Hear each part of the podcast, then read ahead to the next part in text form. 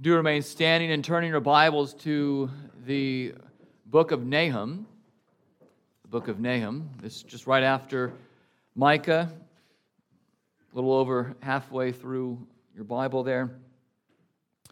Looking at Nahum chapter 3.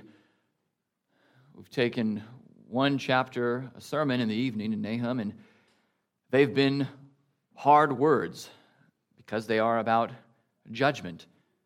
And this chapter isn't any easier than the previous two chapters. We come again to a very hard word. And so we require our Lord, we require assistance from God to hear this word. So let us pray.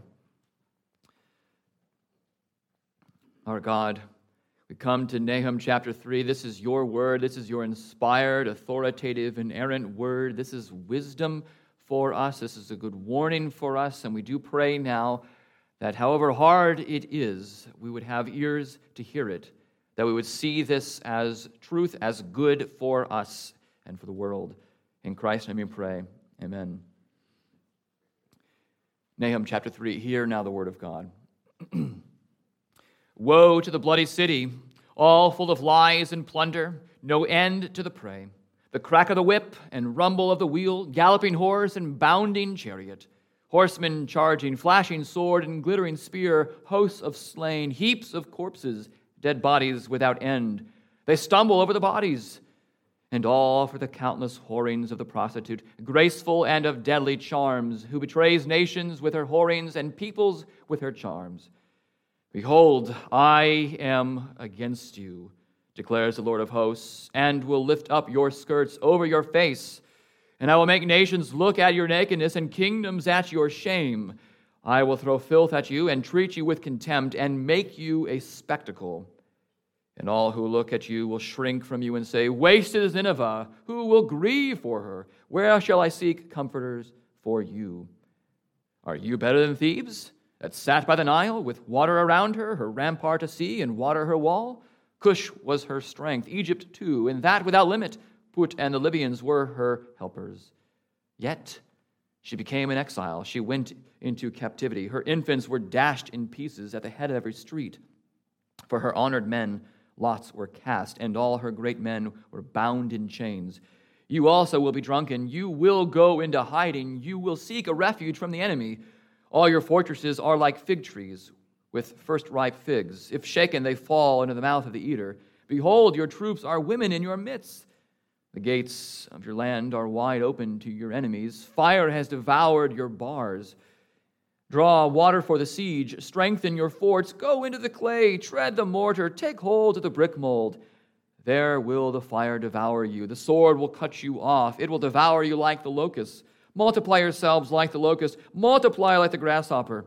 You increased your merchants more than the stars of the heavens. The locust spreads its wings and flies away. Your princes are like grasshoppers, your scribes like clouds of locusts settling on the fences in a day of cold. When the sun rises, they fly away. No one knows where they are. Your shepherds are asleep, O king of Assyria. Your nobles slumber. Your people are scattered on the mountains with none to gather them. There is no ease in your hurt. Your wound is grievous. All who hear the news about you clap their hands over you.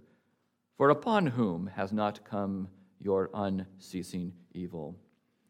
Thus far, the reading of God's holy word. And may God add his blessing to the reading of his word.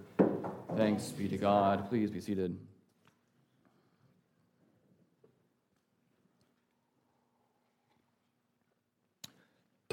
You might remember one of the main lessons, main points that we learned from our study in the book of Jonah in chapter 3, which incidentally was read, at least in part, during ABF this morning. In chapter 3, we saw that when God sets his saving grace on a nation, there is no stopping him.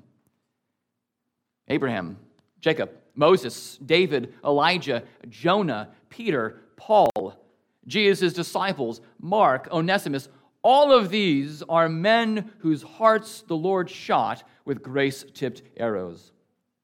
A hundred years before Nahum, the Lord spared Nineveh and graced Nineveh nationwide. But now, that is, in the days of Nahum, the situation is very different. quite opposite to the situation that we found in Jonah chapter 3. Now we see that when God sets his judgment on a nation, there is no stopping him. When God sets his judgment on a nation, there is no stopping him. As we consider Nineveh and its soon destruction, that is soon from the point of Nahum, it's past from our perspective. As we consider this soon destruction, we remember that its destruction is a warning to all that do not bend the knee to Christ in humble, repentant submission. Now, in the first seven verses of this chapter, clearly Nineveh refuses to repent. There is no repentance by Nineveh. The unrepentant state of Nineveh was crystal clear to God. Their actions were bloody, whorish, and contemptible. Look again with me at verse 1. Woe to the bloody city, all full of lies and plunder, no end to the prey. Remember chapter 2, verse 11. The Assyrian lions and lionesses tore their prey to pieces. There was no end to the prey. Blood kept streaming out of their caves, kept pouring forth from their dens. Likewise, Nahum calls Nineveh the city of bloods. That's what it is, literally. Not just bloody city, but the city of bloods. Shedding blood is their name. That's who they are. That's what they've been doing for a hundred years. It's bloodshed. For instance, King Ashurbanipal, Syrian king, had a sculpture made of his and his wife's victory over the Elamites. Depicted near the banqueting table was a fruit tree with the head of the king of Elam dangling from one of the branches. One Assyrian monarch from another conquest once boasted, With their blood I dyed the mountain red like wool.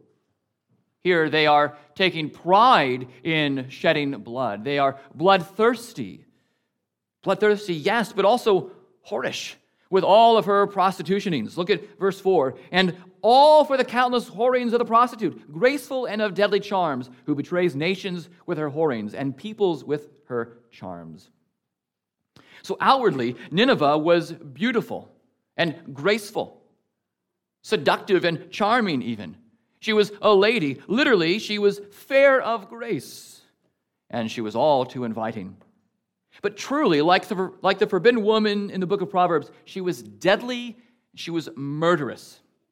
Can you imagine a diplomat today calling a nation or a nation's magistrate representative a whore of whores? Can you imagine that? It's unthinkable. And we say, well, that's not polite language. That sounds pretty rude. And Nahum here has no problem speaking this word to the king of Nineveh because the prophets of judgment are not diplomatic. They are faithful to God. They prefer the fear of the Lord to the fear of man. They prefer to please the Lord rather than pleasing man. We call them as we see them. But Nahum calls them as he knows them. And he knows them because he is a prophet from the Lord who is clearly peering into the heart of Nineveh and seeing the actions with precision and saying, This is bloody, this is whorish. And behind Nineveh is a team of demons with their witchcraft, sorcery, and magic. They are well versed in witchcraft. So we had, there's the, the doctrine of demons that is the foundation of all of this devilish work. All of this wickedness, all of this evil, all of this bloodshed. Verse 6 says, I will throw filth at you. This is the Lord speaking. I will throw filth at you and treat you with contempt and make you a spectacle. So the Lord will throw filth at Nineveh. Why?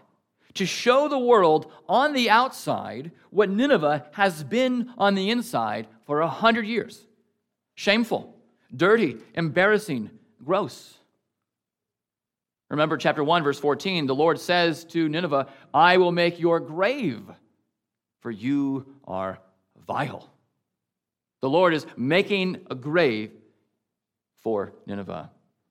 Nineveh was known for reveling in her supposed charm, her beauty, her treasures. She made herself attractive to all who looked upon her.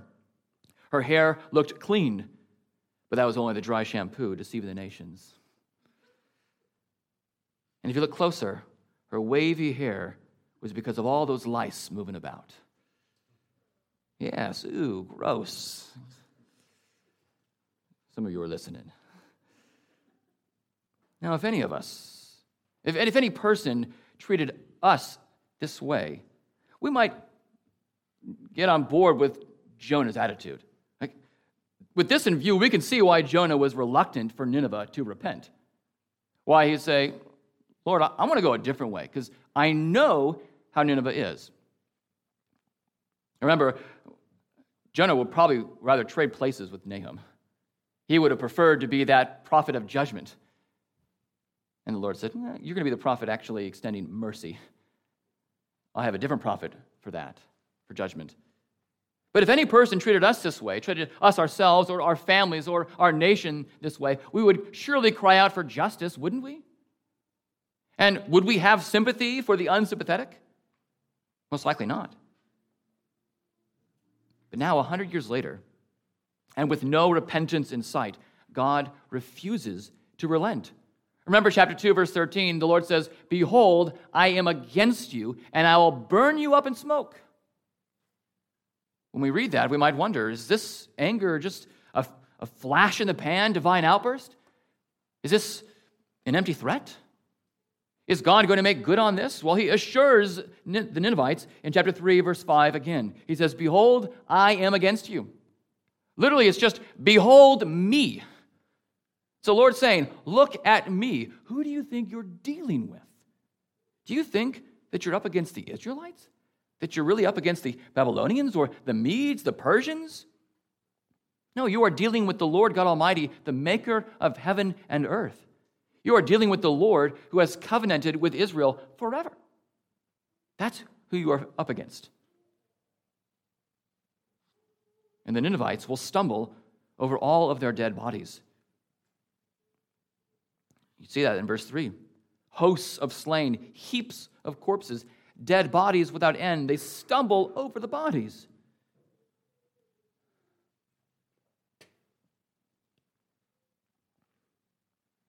Whoever is left has to zig and zag just slowly and carefully to avoid all of the corpses that are on the ground because of what God will have, will have done. And there's shame. The Lord says that He will expose Nineveh's shameful harlotry to everyone. There's contempt. He says, I hold you in contempt in verse 6. The smear campaign will be posted all over town. And all of it will be true. You don't have to wonder what's true and what's false. It's all true. All that wickedness that you see posted around town about how wicked Nineveh is, all accurate. Verse 7 And all who look at you will shrink from you and say, Wasted is Nineveh. Who will grieve for her? And then Nahum picks up and says, Where shall I seek comforters for you? Or the Lord picks it up, Where shall I seek comforters for you? All that potential gone. Wasted is Nineveh. That great city with great potential, wasted. No one will be around to grieve for those who are left behind. No grief counselors are coming into this crisis situation to help those process what has happened. There won't be anyone who has a grieving bone in his body for them. They couldn't muster up the sympathy to shed a tear for so oppressive a nation. No one came to Nineveh's funeral because there wasn't one. No one cared enough to have one. And it wouldn't be a funeral, it wouldn't be a celebration of life, it would be a celebration of their death because of how wicked, how oppressive, how nasty a nation Nineveh was. And you say, wow, that's a hard word.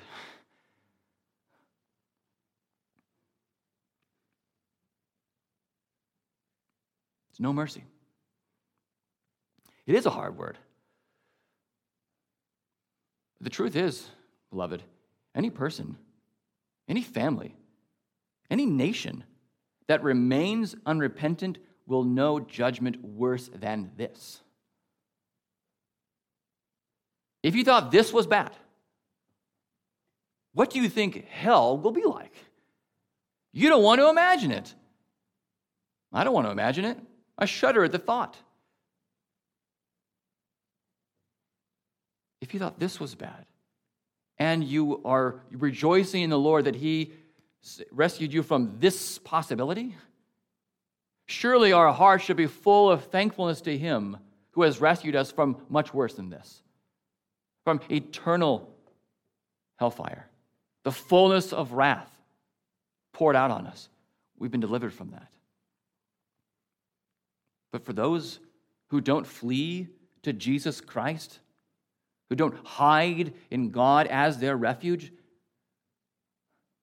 this pales in comparison. This, this fails to describe in the fullness of what awaits them. What is good for the goose is also good for the gander. Likewise, when the goose groans, so ought the gander. And if what families do, families in our nation, if what they do is representative of our nation, then, beloved, we must beware. Our own nation is dead set on shedding innocent blood and being proud of it. Just consider abortion. In the first six months of 2020, 465,000 abortions were recorded across the 50 states.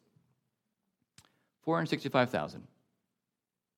It's four years ago, right? A little over three years ago. But since the overturning of Roe versus Wade, how many? Surely the, the number is, is less. Now that the legality of abortions is determined from state to state, what are the numbers that we're dealing with? Well, in the first six months of 2023, 511,000 abortions were recorded across 36 states. So we have more abortions, but fewer states engaging in that. Our own nation has not died down as a whole when it comes to abortion. The WHO, the World Health Organization, revealed stats for 2023 that showed abortion to be the fifth highest cause of death in the whole world, surpassing deaths from infectious diseases and cancer 44.6 million. Surely we are thankful for Helen Rogers and her ministry. Surely the Lord has, said to her, Well done, good and faithful servant. You cared for the lives of the preborn. You didn't save all of them, but you saved a lot. Praise be the Lord, right? Our nation needs to learn that it needs to stop being a city of bloods, a nation of bloods. And if that were enough, we'd have a lot of blood on our hands. But we know that it is not enough. It's not all. This land that we love is filled with prostitution and whoredom. No longer calling them civil unions, our regressive nation views marriages, air quotes, with people of the same sex or gender as marks of progression. It's a sign of, of, of new life in the nation, of, of progress. But even that sentence that I just said isn't tolerant enough because it assumes that sex and gender are the same. Apparently, I'm not progressive enough to realize that gender is a social construct. You can change it however you want. That's fine with me. Hope it's fine with you too. Drag Queen Story Hour has become a regular rite of passage for the deviant who relabel child abuse as enlightened education. Pornography is on the rise, as always. OnlyFans has just grown in popularity, which is both pornographic and prostitution.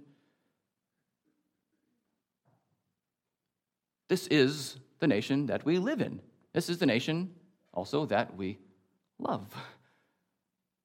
Not that we love those sins, but we love the people. And we want change, don't we? These and many other ways of our nation are simply shameful. They're just flat out contemptible. But what is telling about our own nation right now is how it differs from Nineveh back then. The Lord said that he would lift up Nineveh's skirts and expose her shame to everyone. But what does our nation say? She says, No need, God. We'll lift up our skirts ourselves. And we're proud of it. We're proud to bare all.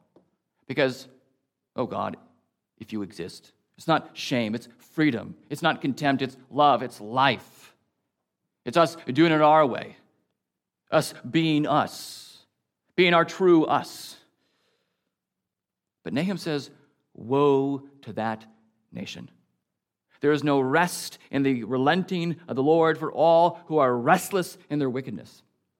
God had previously warned the Assyrians in the days of Sennacherib by destroying 185,000 Assyrians at the gate of Jerusalem in a single night. And that was a mere taste of what was to come.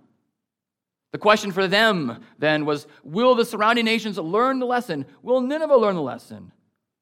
What are the nations of the world today? What of America now? What does a nation like Nineveh do in the face of this divine hostility? Behold, I am against you. What does a nation do? Well, I'll tell you what a nation should do. It should do what Nineveh did 100 years before repent. Nationwide repentance, humility, confession of sin, changing ways. That's what they should do. That's what our nation should do. But that's not what Nineveh does. No, it doubles down because of self given exaltation. Verse 8. Lord says, Are you better than Thebes that sat by the Nile with water around her, her rampart a sea, and water her wall? In verse 9, Cush was her strength, Egypt too, and now without limit, Put and Libyans were her helpers.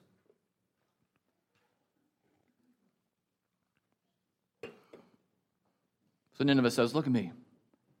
And Lord says, Yeah, look at you. Are you better than Thebes? Do you really think you're better than Thebes?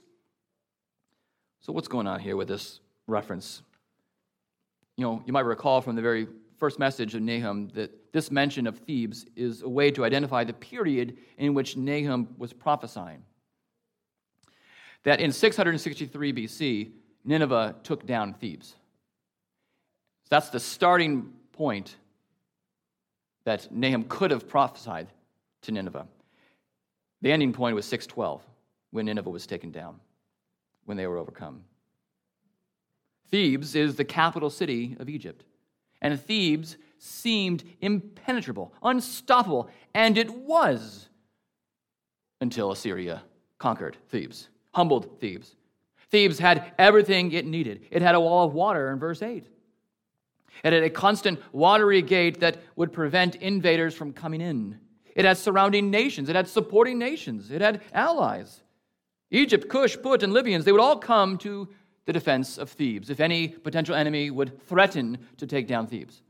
So, naturally, geographically, and militarily speaking, Thebes appeared impenetrable. Ezekiel speaks of Egyptian, or of, of this pride here, of, of Egyptian pride in Ezekiel 29.10. They said of the Nile River, I made it. That's what Egyptian pride says. I made the Nile River. That was me. I did that. The hubris, the arrogance, the pride. The city of Thebes, again, appeared impenetrable until Assyria conquered it. The Assyrian king Esarhaddon had begun the efforts in 680 and to 670. And then his son Ashurbanipal took over and pursued Thebes with relentless determination.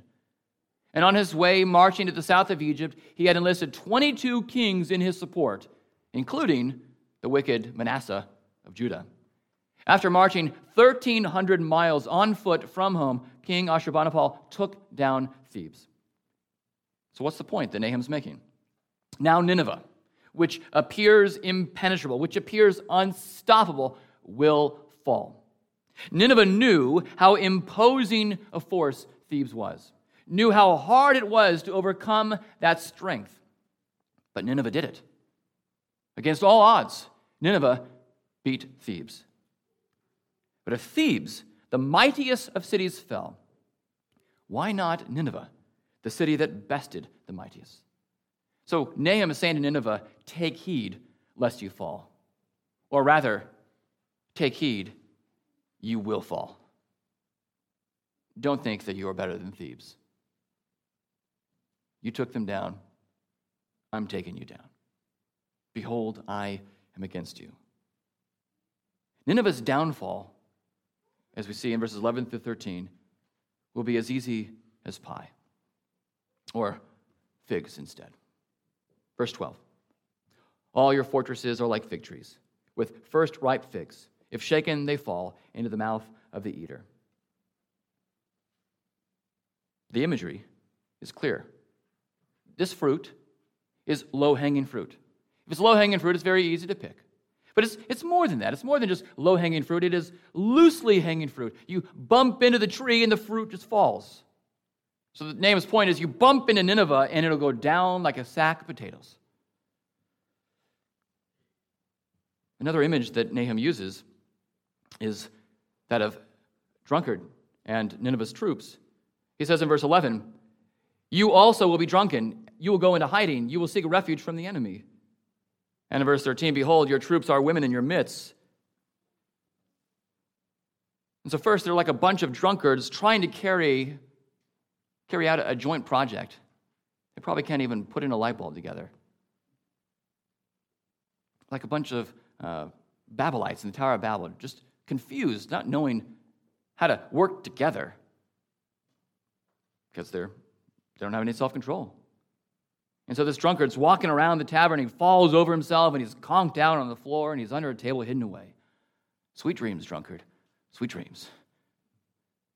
But second, and perhaps most controversial in our context right now, is Nahum says that you, your troops are a bunch of women. Now, our modern minds might wonder is this a good thing? This, this is a good thing, right? We're, we're, a progressive nation. We got, we got women. We got women in, in military. That's a good thing, right? Nahum's saying, no, no, it isn't. It's a clear insult. This is definitely not a source of pride, as our own nation thinks it is. Because in the Bible, and should be in our own life, women are life givers, not life takers. They are home makers, not home takers. And we know, generally speaking, women are not known for the kind of physical strength that surpasses men's strength, generally speaking. You know, a boy may, may give mom the pickle jar, but mom will quickly give that over to dad, and he'll take care of that. Jael, tent pegging Sisera's skull was doubly shameful. One, because he was killed, and two, because he was killed by a woman, the weaker vessel. That's a heavy word. You guys have seen the movie The Sandlot? Hopefully, you know what I'm talking about. I told you, Joseph, even though you hadn't seen it, so you know, you know what's coming. So, The Sandlot, one of the greatest you know, baseball kids' movies ever created. Sandlot's just a ragtag team, bunch of baseball players. They don't have any uniforms. They just love to play baseball, right? And there's one, there's one scene this team is just having a great time, it's playing baseball in this dirt field, and here comes this well uniformed team on bikes. And obviously, they're the rivals. And of course, there's been some bad blood. And of course, they've had some run ins with each other, obviously. Well, this team on bikes just comes up and says, let's, let's, um, let's play a game, right? Let's see who really is the better team. Let's do it right now. No, we're not going to do it right now. We're going to do it on a real field. Okay. Well, before they part ways, they trade insults. I'm not going to recite all the insults here, they are insulting. But several insults are, are hurled each other's way. And no one bats an eye at any of them until one insult. You play ball like a girl. If you watch the movie, you see people's faces. Did he just say that? That was not a kind thing for them to hear. It was an insult. That does not even compare to what Nahum is saying to Nineveh, what the Lord is saying. Can you imagine if we said, to Russia, you guys fight like a bunch of girls. how would they handle that? They would probably show us that they do not fight like a bunch of girls. And, beloved, I know it's a controversial thing to say. I don't choose texts that force me to say something like this. It's, it is uncomfortable. But I do prefer the fear of the Lord to the fear of man. And, dear ones, if we have a problem with the Lord speaking this way, then we have a problem with the Lord, not with Nahum, not with me. We have a problem with the Word of God.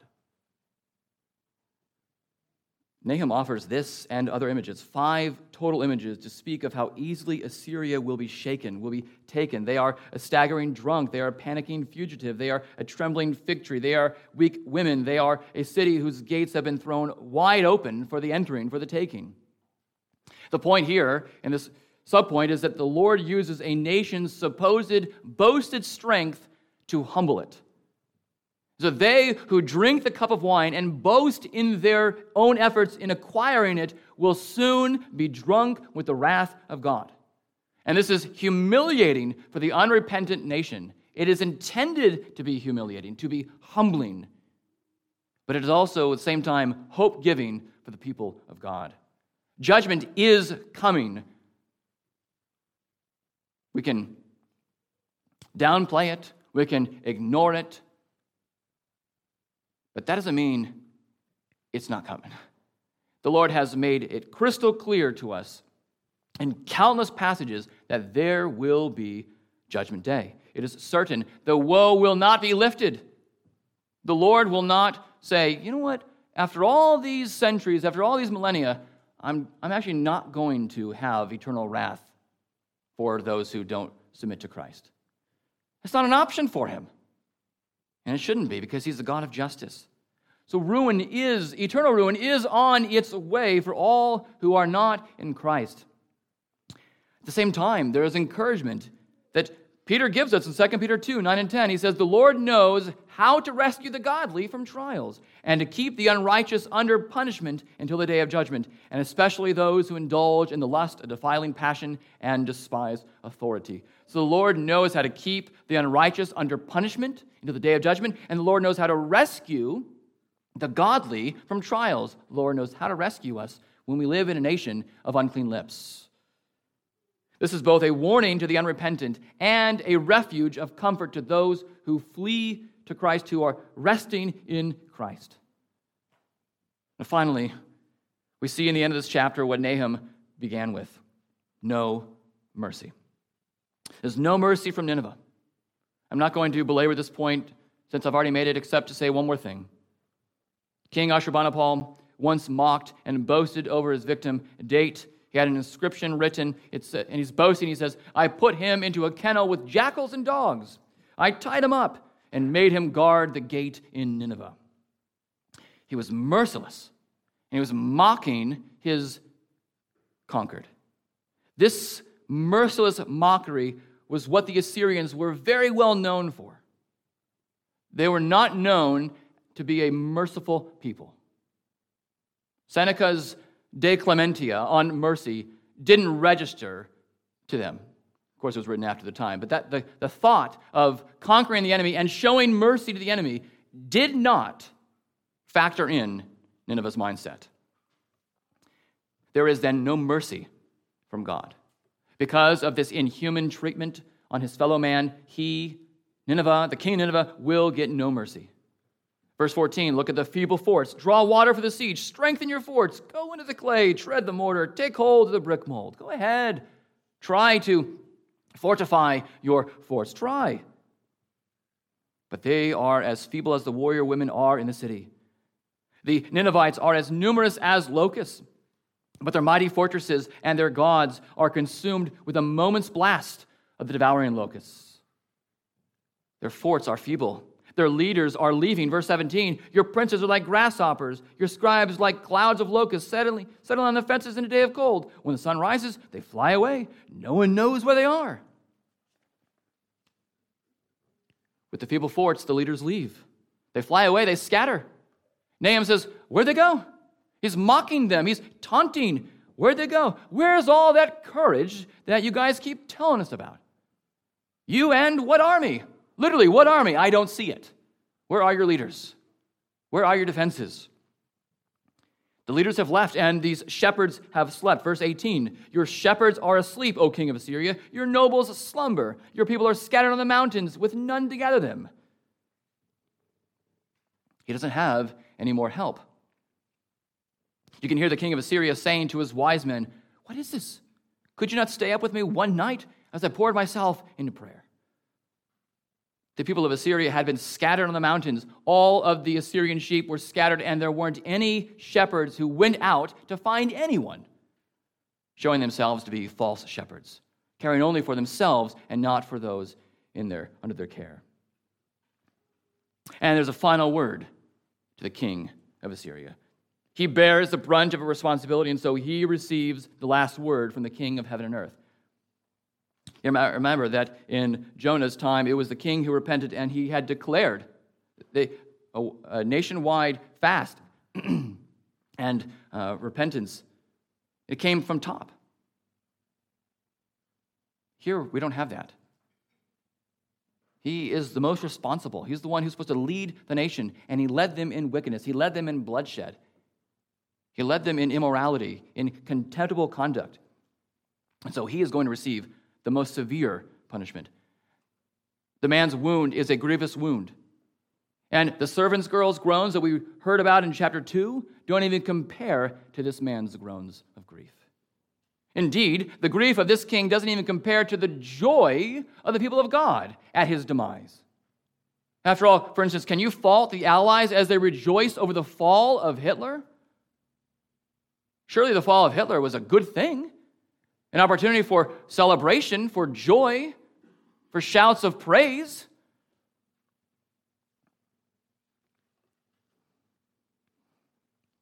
We should rejoice when the evil one is overcome. We do rejoice when the evil one has been overcome by Christ.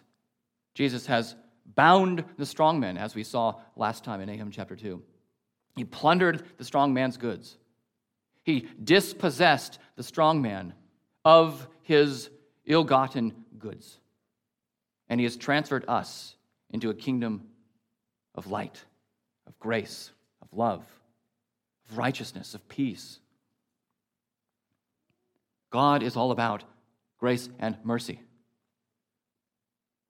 Yes, he is a God of judgment. And when he sets his sights of judgment on a nation, there is no stopping him. And that's why this final verse, this question here, is very important. Do you remember the questions from Jonah 3 and uh, Jonah 4 and Nahum 3? Both these books, Jonah and Nahum, end with a question. No other books of the Bible end with a question. It's just Jonah and Nahum. And they both, providentially, are about the same length, and they both, providentially, are about Nineveh. Surely that's not a coincidence. You might remember the question that God said to Jonah in chapter 4, verse 11. And should not I pity Nineveh, that great city in which there are more than 120,000 persons who do not know their right hand from their left, and also much cattle? Can't I pity that nation, Jonah? Is it not within my divine prerogative to show mercy to this nation that has repented and save 120,000 people and so much cattle? Can't I do that? Doesn't the, the potter have right over the clay? Of course he does. If he wants to make a vessel for wrath, he can. If he wants to make a vessel for mercy, he can. That's what he's pressing. That's what he was pressing Jonah to get on board with. Should not I pity Nineveh? But in Nahum 3:19, now God says to Ashurbanipal, "For upon whom has not come your unceasing evil? Who has not been the object of your ceaseless evil, your wicked conquest? Who has been spared? Who has been shown pity? Who has been shown mercy, O king? No one. And you know what that means for you then? No mercy. The Lord ensures no mercy, no pity for Nineveh. So, pity and mercy is the link between these two. Because of unrepentance, there is no more mercy. The good news there is if we repent, we find mercy. We are given mercy. That's a promise. There is mercy to all who trust in Christ, to all who confess their sins and repent, turn away from their wickedness and turn to Jesus. There will never be anyone who turns away, who repents, and is found without mercy. Where Jesus says, Sorry, no more mercy. I don't have any more for you. You just missed it. None of that. Everyone who comes to Christ finds mercy. Everyone who comes to Christ truly experiences saving grace. But you don't get any mercy. You don't get any grace. You don't get any salvation if you remain unrepentant in your sin and you reject Jesus as Lord and Savior. That's the message in Nahum. And so, blessed are the merciful, for they shall receive mercy. And, dear ones, it is too late for ancient Nineveh. God refused to be merciful to them. They had their cause to repent. They had a century to bear fruit in keeping with repentance, and they are now Nineveh no more. Remember Psalm 2, 8, and 10, 8 through 10. Now, therefore, O kings, be wise, be warned, O rulers of the earth. Serve the Lord with fear and rejoice with trembling. Kiss the Son, lest he, be, lest he be angry and you perish in the way, for his wrath is quickly kindled. Blessed are all who take refuge in him. It is too late for Nineveh, who perished in the way, quickly kindled by the Lord's fiery wrath. But it is not too late for anyone, even now alive, for all persons, families, peoples, tribes, tongues, and nations. For those of your friends and families that do not yet know the Lord, there is still hope. And let us thank God for his kindness, for his grace, for his mercy, all of which abound in Christ Jesus. We know what it is to be saved from the wrath of God by the Son of God. Praise be to Father, Son, and Holy Spirit. And let's pray for our families and friends whose lives have up to this point mocked God. Let us pray, O oh God, have mercy on them. Give them repentance. Show them their sin. Show them the Savior. And let us likewise pray for our nation. You know our nation needs it. Let us pray, God, bless this nation with repentance. Be merciful to us in Christ. Let's pray. Our gracious and just God, we are thankful for your word, even a hard word like we have heard here from Nahum chapter 3, all of Nahum, really. We are assured of the promise of salvation for those who flee to Christ. And we pray, Lord, that you would spare our friends and families, those who do not know you. You will spare them, that you would change their hearts, that they might know Jesus Christ. We pray also, Lord, for our nation, for our leaders, that you would convert their hearts, that they would be truly wise according to your law, that they would make wise decisions for all of us living in this nation that we love. In Christ we pray. Amen.